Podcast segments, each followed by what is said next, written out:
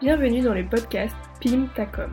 Je suis Marine, je suis social media manager et chaque semaine, on discute d'un sujet autour des réseaux sociaux.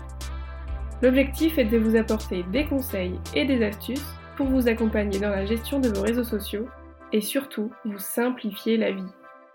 Ici on parle stratégie, organisation et créativité. Alors, on y va? C'est parti Aujourd'hui je voudrais refaire un point sur l'algorithme d'Instagram. C'est le cœur du fonctionnement des réseaux sociaux. Et étant donné que c'est une chose technique qui fait un peu peur, il existe beaucoup de fausses informations qui circulent. Je pense que pour pouvoir utiliser un réseau social efficacement, il faut s'informer sur le fonctionnement de son algorithme. Au moins sur les bases pour comprendre et pouvoir adapter sa façon de communiquer. D'ailleurs, j'ai fait un épisode sur le sujet de l'algorithme pour expliquer le fonctionnement. C'est l'épisode 3 de ce podcast. Donc si vous voulez avoir plus d'informations sur le fonctionnement même de l'algorithme d'Instagram, je vous conseille d'aller écouter l'épisode 3 et de revenir ici ensuite. Parce qu'en fait, aujourd'hui, je vais plutôt me concentrer sur trois mythes et croyances que j'ai entendus sur l'algorithme. Alors j'en ai beaucoup entendu, mais il fallait bien faire un choix, donc je me suis concentrée sur trois d'entre eux aujourd'hui. Mais si c'est un format qui vous plaît, n'hésitez pas à me le faire savoir pour que je reproduise l'expérience. Alors on commence tout de suite avec le premier mythe, Demain, il n'y aura plus de photos sur Instagram, uniquement des vidéos. Eh bien, c'est faux. Et c'est faux parce que le principe de l'algorithme, c'est de pousser le contenu que les utilisateurs préfèrent. Donc si les utilisateurs préfèrent les vidéos, bah évidemment l'algorithme va pousser des vidéos, forcément. Mais si l'utilisateur consomme davantage des carousels ou des photos, alors l'algo va pousser ce type de contenu. C'est pas plus compliqué que ça. Et en fait, il a simplement été relevé qu'il y a une tendance générale qui se profile et qui est en faveur des vidéos. Et ça veut absolument pas dire que les autres types de contenus sont morts, au contraire. C'est euh, juste que certains utilisateurs préfèrent les vidéos, mais d'autres, dont personnellement moi je fais partie, bah, préfèrent les carousels et les photos. Donc petit message à tous les professionnels qui communiquent sur Instagram et qui ne veulent pas faire de vidéos, c'est complètement ok. Euh, vos posts ne seront pas pénalisés par l'algorithme, l'important en fait c'est qu'ils intéressent votre audience.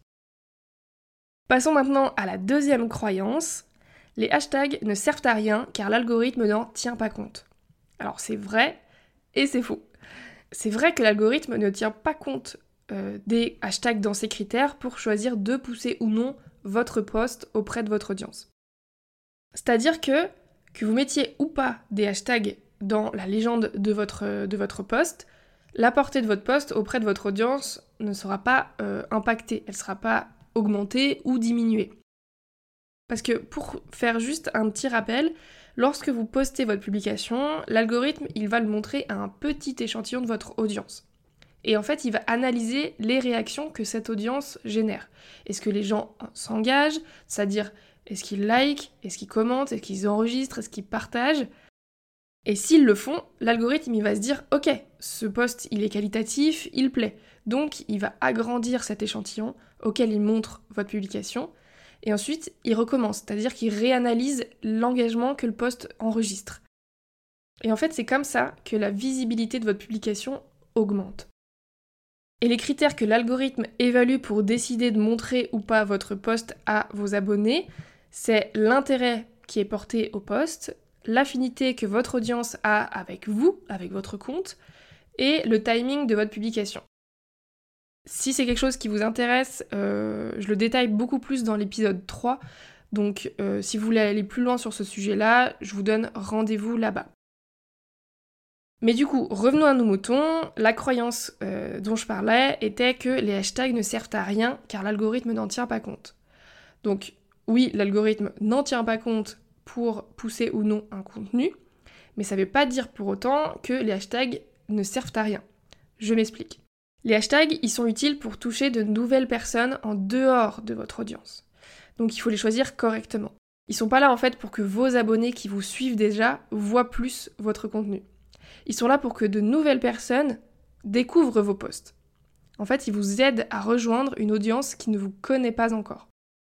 Et s'ils sont bien choisis, lorsqu'un utilisateur va faire une recherche avec ce mot-clé, vous augmenterez vos chances qu'il découvre votre poste.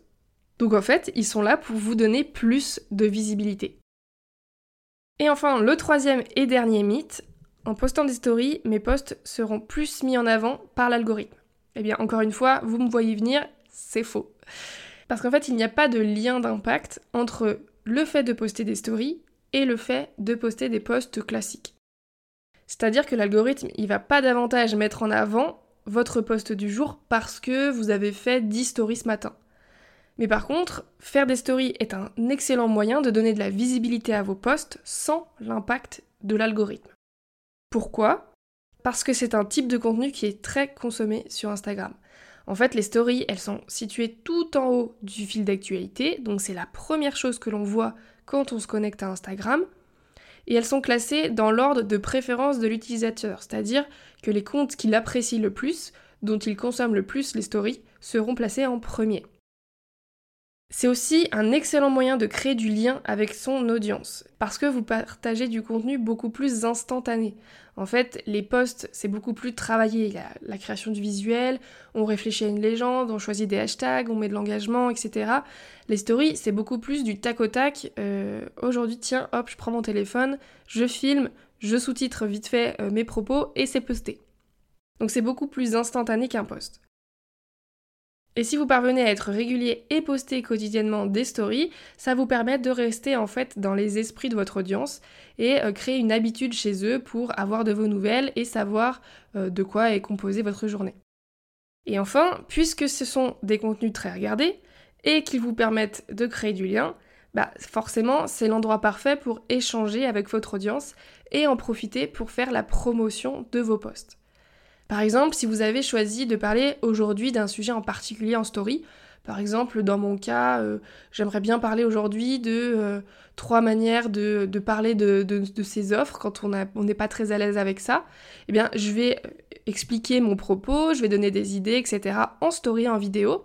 Et à la fin de cette prise de parole, bah, c'est le moment propice pour mettre en avant votre post en disant d'ailleurs j'en parle plus précisément dans l'un de mes posts, je vous le mets dans la story suivante, et là vous partagez le post en question qui traite de ce sujet.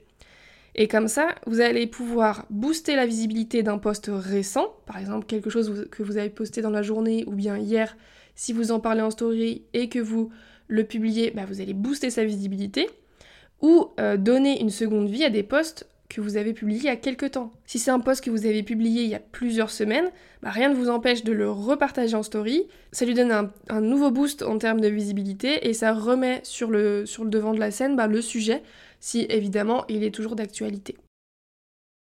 Voilà, c'est la fin de cet épisode dans lequel j'ai cassé trois mythes et croyances au sujet de l'algorithme. C'est un format que je trouve assez sympa à réaliser parce que on part d'une croyance commune et on explique pourquoi euh, c'est faux et on explique aussi la réalité des choses. Donc si c'est un format qui vous a plu, n'hésitez pas à venir en discuter avec moi sur Instagram. Mon compte c'est marine avec un y et ou à le partager autour de vous. Ça me permet évidemment de donner plus de visibilité au podcast. Et moi je vous dis à la semaine prochaine. Cet épisode est maintenant terminé, j'espère qu'il vous a apporté de la valeur. Si ça vous a plu, vous pouvez vous abonner à Pimptacom sur la plateforme d'écoute de votre choix pour être notifié des nouveaux épisodes chaque semaine. La meilleure façon de soutenir le podcast est de prendre 5 minutes pour laisser 5 étoiles. Je vous en remercie par avance et je vous dis à la semaine prochaine pour un nouvel épisode.